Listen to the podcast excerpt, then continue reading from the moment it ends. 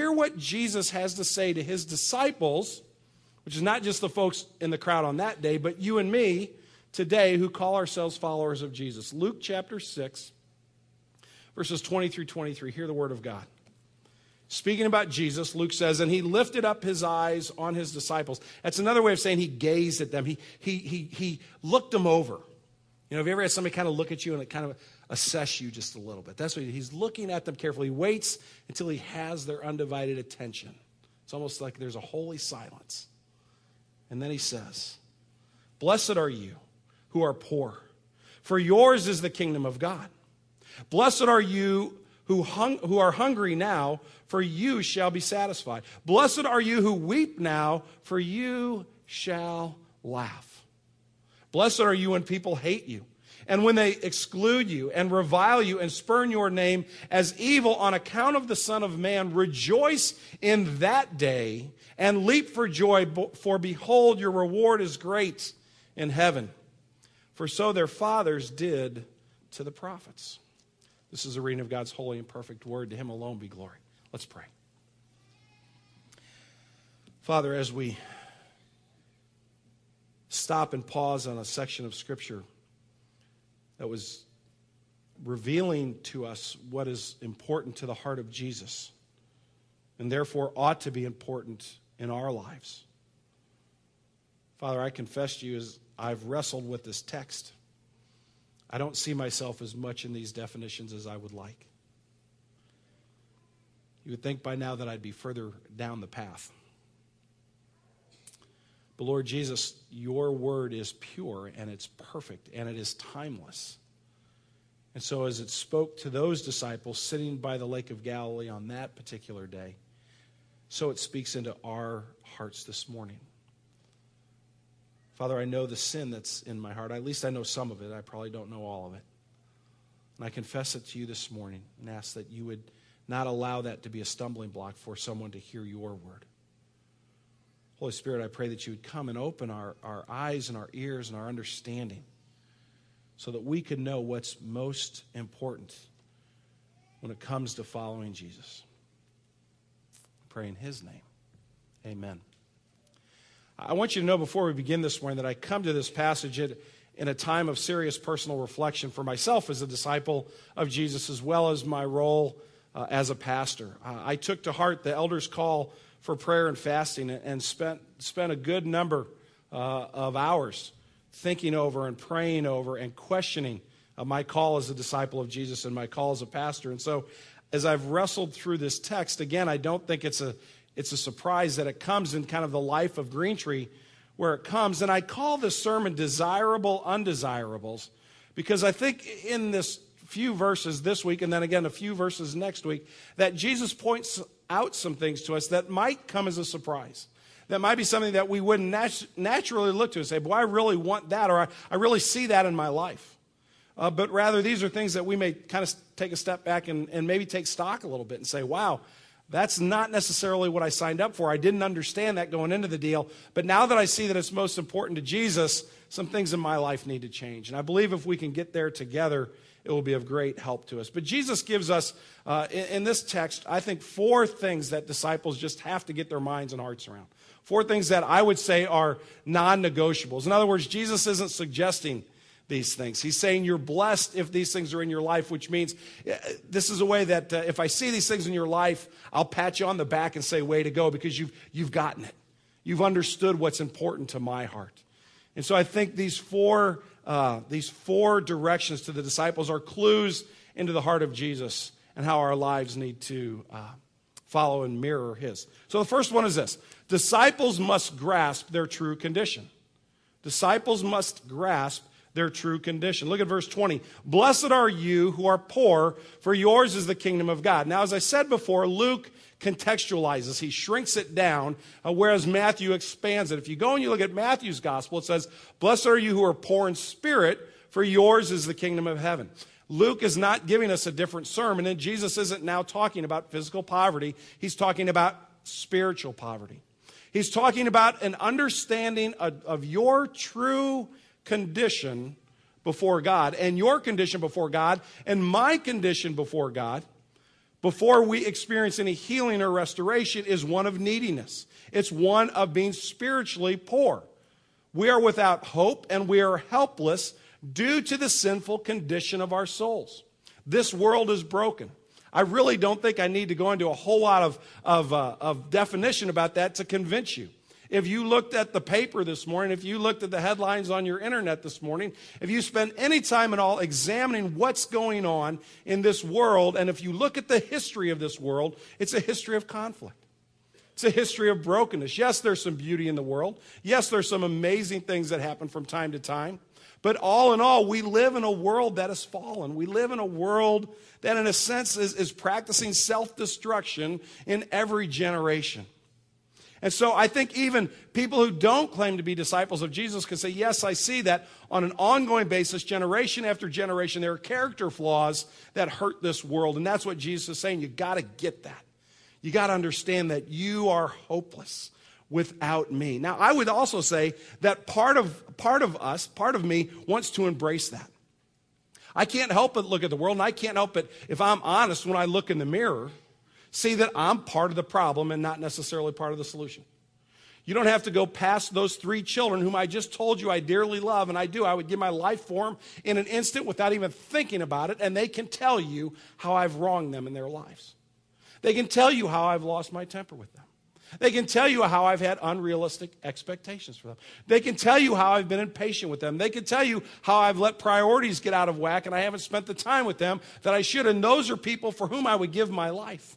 You don't have to look past me to know that this world is a broken place. And so part of me wants to embrace that and say, that's exactly right. But you know, there's another part of me.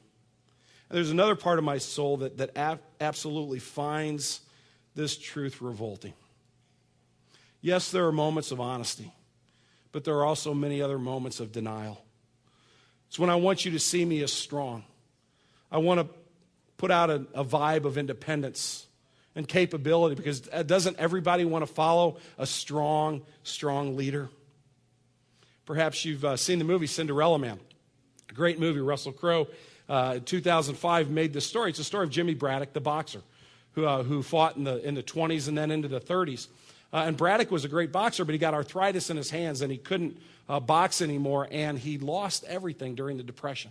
And he and his family were in dire straits. He was working on the docks for a while, and, and the docks were having less and less business, and so he was having less and less work to do.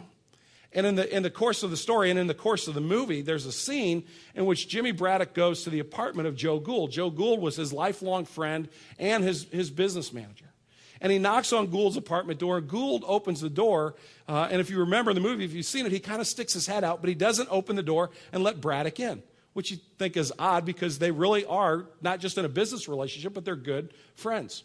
And they're talking, and Braddock is basically saying, you know, look, Joe, I, am down to nothing. If there's anything you can do to help me, if there's any way you can tie me over, I'm, you know, my kids are hungry. And, and Gould's just kind of standing looking out the door going, you know, Jimmy, I just don't know if I can help you. And, and, and finally, Braddock says, well, let me come in. Let, us talk about this. And Gould kind of puts him off. And, and, literally, Braddock shoves his way through the door. And he enters into this penthouse apartment in, the, in this high rise. And there's no furniture. And there's nothing in the refrigerator. And Gould looks at Braddock. He says, it's all a facade.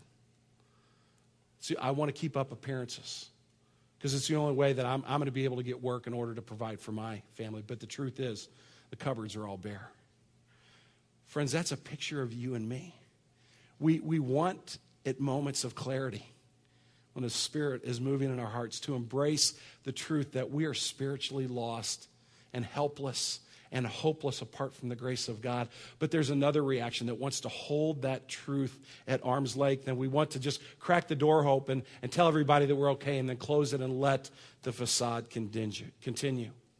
And the danger in ignoring our poverty opens the door to a spiritual arrogance and a spiritual pride that rejects God's provision of his kingdom. Notice what Jesus says Blessed are you who are poor, for yours is the kingdom of God. He doesn't say will be, he doesn't put it in a future tense. He says, You have the kingdom of God right now. How do you get the kingdom of God? You get the kingdom of God by understanding your need for it and that you don't deserve it, but God, in His grace and His mercy, is going to meet you right where you live. So even though you're struggling, even though you are spiritually poor, you are a citizen of God's kingdom. Why? Because of His grace. And we need to, as a congregation, avoid this danger of ignoring or rejecting the notion that we are spiritually poor apart from Christ.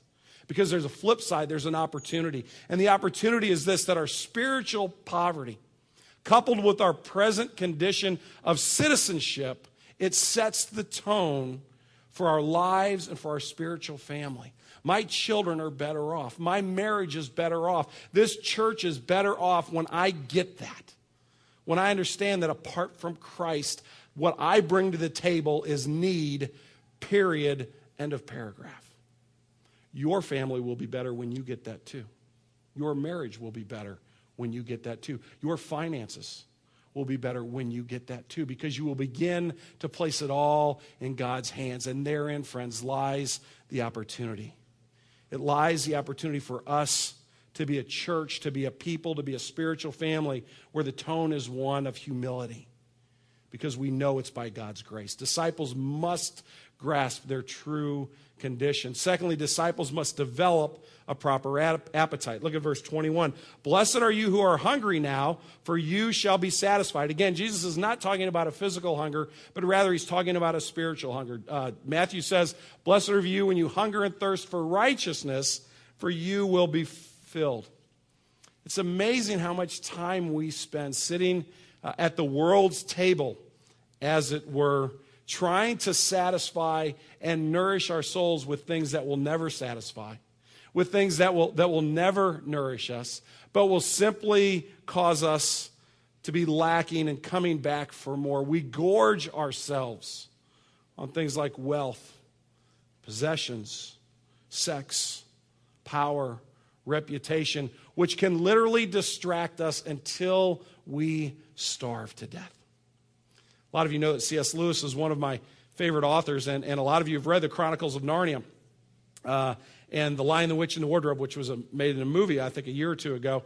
Uh, and there's a scene in the, in the Lion, the Witch, and the Wardrobe in which one of the children has uh, stumbled into Narnia. Little Edmund has stumbled into Narnia, and he meets up with the White Witch. And Edmund's standing in the middle of the woods in the middle of the winter, and he doesn't have a coat on, and he's shivering. And the White Witch comes up in this beautiful sleigh, and she's got a beautiful white fur coat on. And she calls Edmund up into the sleigh and she puts the coat around him and she has a dropper. And then when the drop hits the, the bottom of the sleigh, there's a cup of hot chocolate. And then she does a drop again and a big box of chocolates comes out and she gives them to Edmund. And she's trying to just kind of suck him into her world of evil by offering these things that look so delightful. But here's the end result of that process. It says, At last, the Turkish delight was all finished. And Edmund was looking very hard at the empty box and wishing that she would ask him whether he would like some more. Probably the queen knew quite well that he, what he was thinking, for she knew, though Edmund did not, that the, this was enchanted Turkish delight, and that anyone who once tasted it would want more and more of it, and would, even if they were allowed, go on eating it till they killed themselves. Friends, our appetite, our taste has to change disciples need to, to train our taste, as it were, for the things of God. Now, I understand this from a, from a physical side of things uh, because I have a daughter who's studying nutrition and health, and I am her guinea pig. And last summer was great because Katie was on the road all summer working for Compassion International, and so I got to eat whatever I wanted to eat. Katie's going to be home this summer. I can promise you I'm going to be a lot skinnier in August than I am right now because Katie's going to start out with kind of something along these lines Hey, Dad, why don't we try to lose some weight this summer? And I know when she says we, she means me. About three years ago, she said, Dad, we're going to stop drinking Coke. I said, Katie, I hadn't noticed that you ever drink Coke. She goes, I don't, and you're not going to either. it's been three years since I've had a can of Coke. Three years since I've had a can of Coke. When I walk by Coke and Schnucks, you know what? I don't even look at it anymore because I've lost my taste for it. Katie said, Dad, if you'll trust me in this and you'll, and you'll get rid of the Coke and you'll stop eating some of the sweets you're eating and maybe just have a little dessert on Sunday and skip the rest of the week, you know what? When you eat fruit and when you eat nuts and when you eat all that good stuff, the taste is just going to explode in your mouth and it's going to be so much better. And you know what? She was right. And it really ticks me off. But you taste an orange, you taste a banana, you go, man, I've got a whole new taste Friends, that's what needs to happen to us spiritually. Disciples must train our taste, which means we've got to get rid of the negative and we have to introduce the positive. And so I've got to ask myself and ask you this morning what is it that you're taking out of your diet, spiritually speaking? What are those things that you're no longer going to taste of the world that will move you away from being centered on the things of the flesh and put you in a direction that loves the things of the Spirit? Maybe for you, you need to stop tasting so much money. maybe you need to let go of some of that wealth because all it's doing is getting you to focus on the here and now. And maybe what has to be replaced with that is God's radical notion of giving. Perhaps what needs to happen is that you've got to let go of your desire for reputation. You're longing to eat at the world's table that says you've got to be the best and the brightest and the strongest, and you can't show any weakness and you can't show any gentleness because people will just take advantage of that. And we all know that nice guys finish last. Maybe you've got to die to that reputation in order to be a witness for Jesus Christ. I had lunch with a friend on Thursday, I had two friends on Thursday, and one of them was talking about conversation he had had with another mutual friend of ours that wasn't at that lunch. And he said, uh, Our friend asked him, When's the last time you shared the gospel with somebody? He said, I thought about it and I told him my answer, and it was, it was X amount of months or, or, or years ago. And he said, My friend paused, our friend paused and he said, You know what? That's a really, really bad answer. If it's been that long since you've talked to somebody about Jesus, that's a really, really bad answer. And he said, I realized that something had to change. I realized that I was living for my reputation. I was living for people to think I'm a good guy and that I won't rock the boat and that, that yeah, if they ask, I'll tell them a little bit about it, but I'm not going to go out of my way to look like a disciple. Friends, we've got to change our taste. Because of the condition if the true condition is understood and that, and that sets the tone, then our hunger for the things of God will establish our priorities. You know, in our mission statement, we say we want to we want to make disciples, we want to uh, renew communities, we want to uh, plant churches. But there's a little phrase before we get into that that we skip over quite quite quickly, and it simply says this: We want to know Jesus and make Him known. Do we have an appetite to do that? Does that taste sweet in your mouth? That somebody would come to know the Savior. Disciples must develop a proper appetite. Thirdly, disciples must be emotionally attached to the process. Look at the first, ver- first part of verse 21. Blessed are you who are, excuse me, the second half of verse 21. Blessed are you who weep now, for you shall laugh. I really wrestled with this. I really um, had a hard time working through this because I think on the one hand, I cry pretty easily. You know, if I go to a movie and, and you know, like the little puppy dog dies or something like that, you know, I'll, you know, go, oh, you know, I'm kind of tired from last night and didn't get a lot of sleep, you know, and, and I'm really kind of choking back the tears. You know, if you tell me a sad story, I'll, I'll kind of get a little misty with you and get a little disturbed, you know, just a little bit. I don't want you to see too much of that. But when's the last time I looked at the sin in my life and wept over it? When's the last time I said, man, I got a ways to go in my relationships with certain people? You know, I, I, love people pretty well as long as they like me and like Green Tree and like the way I do things at Green Tree. But, but if you start being critical how I do things at Green Tree, I just don't know that I have time for you anymore. When's the last time I wept over that? When's the last time I saw that as, as something that's heartbreaking to God?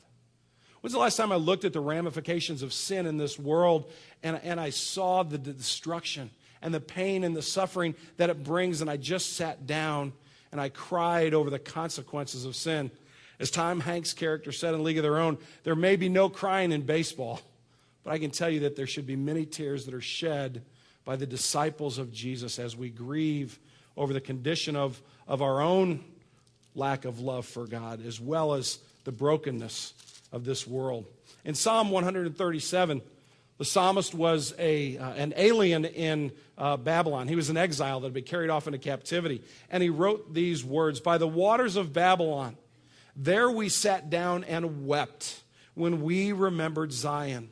On the willows there we hung up our lyres. We put our instruments away, is another way of saying it. For there our captors required of us songs, and our tormentors mirth, saying, Sing us the songs of Zion. Their, their captors were making fun of them about their faith in Christ. How shall we sing the Lord's song in a foreign land? The psalmist understood the, the need to attach oneself emotionally to the process of our relationship with God so that it causes us to focus inward on our own heart and see those things that God wants to change, and then to focus outward and to see where we can make a difference in the world. You're not going to make a difference in the world if you don't care about it. And Jesus says, You're blessed when you cry now. Someday you're going to laugh. Someday we're going to be in heaven. It's all going to be good. We're going to be at a party. We're going to be having a blast. We're going to be dancing on the tables. We're going to be telling stories. But right now, people are dying in their sin. Right now, you're ignoring some corner of your life that you won't give over to me and you reject and refuse to love me as you should, that ought to make you cry. I said we just came out of our, our prayer and fasting of three weeks. And I'm going to tell you right now, I'm going to, I'm going to pick at you for just a minute. I'm going to, I'm going to, I'm going to pick on you for just a minute. But then I'm going to turn around and I'm going to defend you just as quickly, okay? Came out of prayer, three weeks of prayer and fasting. I got lots of feedback, lots of comments from people, uh, both face to face as well as emails. And and we said, you know, as you're praying, as you're fasting, what do you think God's saying to Green Tree? And I got a lot of responses about, you know, I think this is where we are, and I think these are some of the things we ought to look at more carefully, and, and maybe we ought to consider uh, this instead of that, and all really, really good feedback. But literally in dozens and dozens and dozens of conversations, not one person that I can remember, maybe you did, and if you did, you can come up and correct me after the service. Not one person sent me an email or had a conversation with me and said, Tom, God has shown me my sin. And I'm so grateful for the opportunity to pause and to, and to, and to step back and to pray and to fast and to weep over my condition when I don't honor Christ. Now I'm going to defend you for a minute because as elders, we said to you, we want you to pray for Green Tree Community Church. But I find it odd, quite frankly, that in that process, not one of us turned inward. And it might have been poor leadership on my part. So I'm going to suggest a do over. You ever had a do over? You know? It's called a mulligan for a golfer, okay? So I thought first three weeks of prayer and fasting were really good. And I did get great feedback. I'm, I, I love the feedback I got, it was very helpful. But I think we need to spend the next three weeks in prayer and fasting again.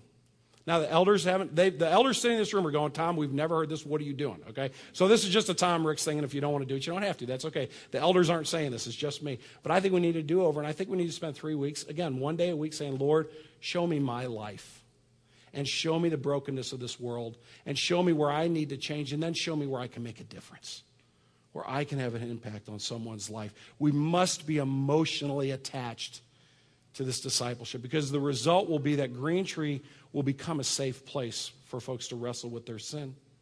It'll be a safe place for people to come in their confusion. It'll be a safe place for people to come in their fear and their anxiety and maybe even their anger and wrestle with the claims of Christ because they know they're around a bunch of other people that struggle just like they do. Don't we want to have an environment that's so led by the Holy Spirit?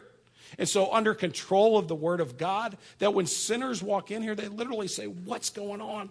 And how can I get that? Disciples must be emotionally attached to the process. And fourthly, disciples must expect confrontation. Look at verses 22 and 23. Blessed are you when people hate you, and when they exclude you and revile you and spurn your name as evil on account of the Son of Man. Rejoice in that day and leap for joy, for behold, your reward is great in heaven, for so their fathers did to the prophets. Now, if you look at that list with any kind of honesty at all, this is the hardest one of the three, okay? You're supposed to be excited when people have this reaction to you. They hate you, okay? They can't stand you. They don't want to be around you, all right? They revile you. That means that they go around saying bad things about you, okay? They spurn you uh, as evil, and they exclude you from anything, any part of their lives. And you're supposed to jump up and down and go, Isn't that the greatest thing in the world? all on account of Jesus. I can't remember the last time I woke up in the morning and said, gee, I can't wait for somebody to hate me today. Then it's going to be a good day if somebody just walks up and punches me in the nose because they know that I love Jesus. I can't wait till somebody I'm talking with excludes me from a conversation or, or doesn't really want to be a friend of mine because they know that I'm a disciple of Jesus. I don't have those thoughts naturally, friends. That's the most foreign concept to me because I want everybody to like me. And I want everybody to love me. And I want everybody to think good about me. So I'll maybe talk a little bit less about Jesus in order for man's appreciation. And Jesus says, You got it all backwards, Tom. Those people are dying, they're destined for hell. And you want them to like you more than you want them to know me? Don't you understand you'll be blessed if you tell them about me and they look at you and they reject you? Don't live for the approval of man. Jump for joy when they get it. It's not that we feel happy that people revile us, and it's not that we live uh, to go out of our way to um, irritate people. You know, we're not, Jesus didn't call us here to be rude, obnoxious Christians and say, you know what, I'm just going to tick people off with my, I'm going to just smack them with my Bible until they get fed up with me and hate me. You know, that's not what he's saying. But are we willing to die to our desire of ease and comfort, lack of confrontation, in order that people would know the Son of Man? Our philosophy, hopefully, at Green Tree is that we, we don't want to offend purposely, but if we are going to offend, it will be with the gospel because we tell people the truth in Christ. This reaction, Jesus says, is to be expected. People aren't always going to like you, but our perseverance through it depends upon our focus. Are we focused on Him? I'm not going to read this whole passage for you, but I would suggest that you read the latter half of Acts chapter 5 this afternoon. I'm just going to read a couple verses for you here. The apostles have been called in by the Pharisees because they've been proclaiming the name of Jesus, and the Pharisees have said, Stop that.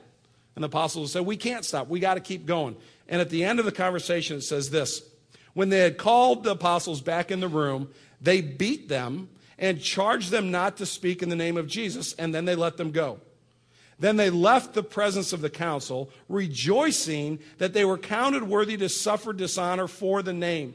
And every day in the temple and in the ho- and house to house, they did not cease teaching and preaching Jesus as the Christ.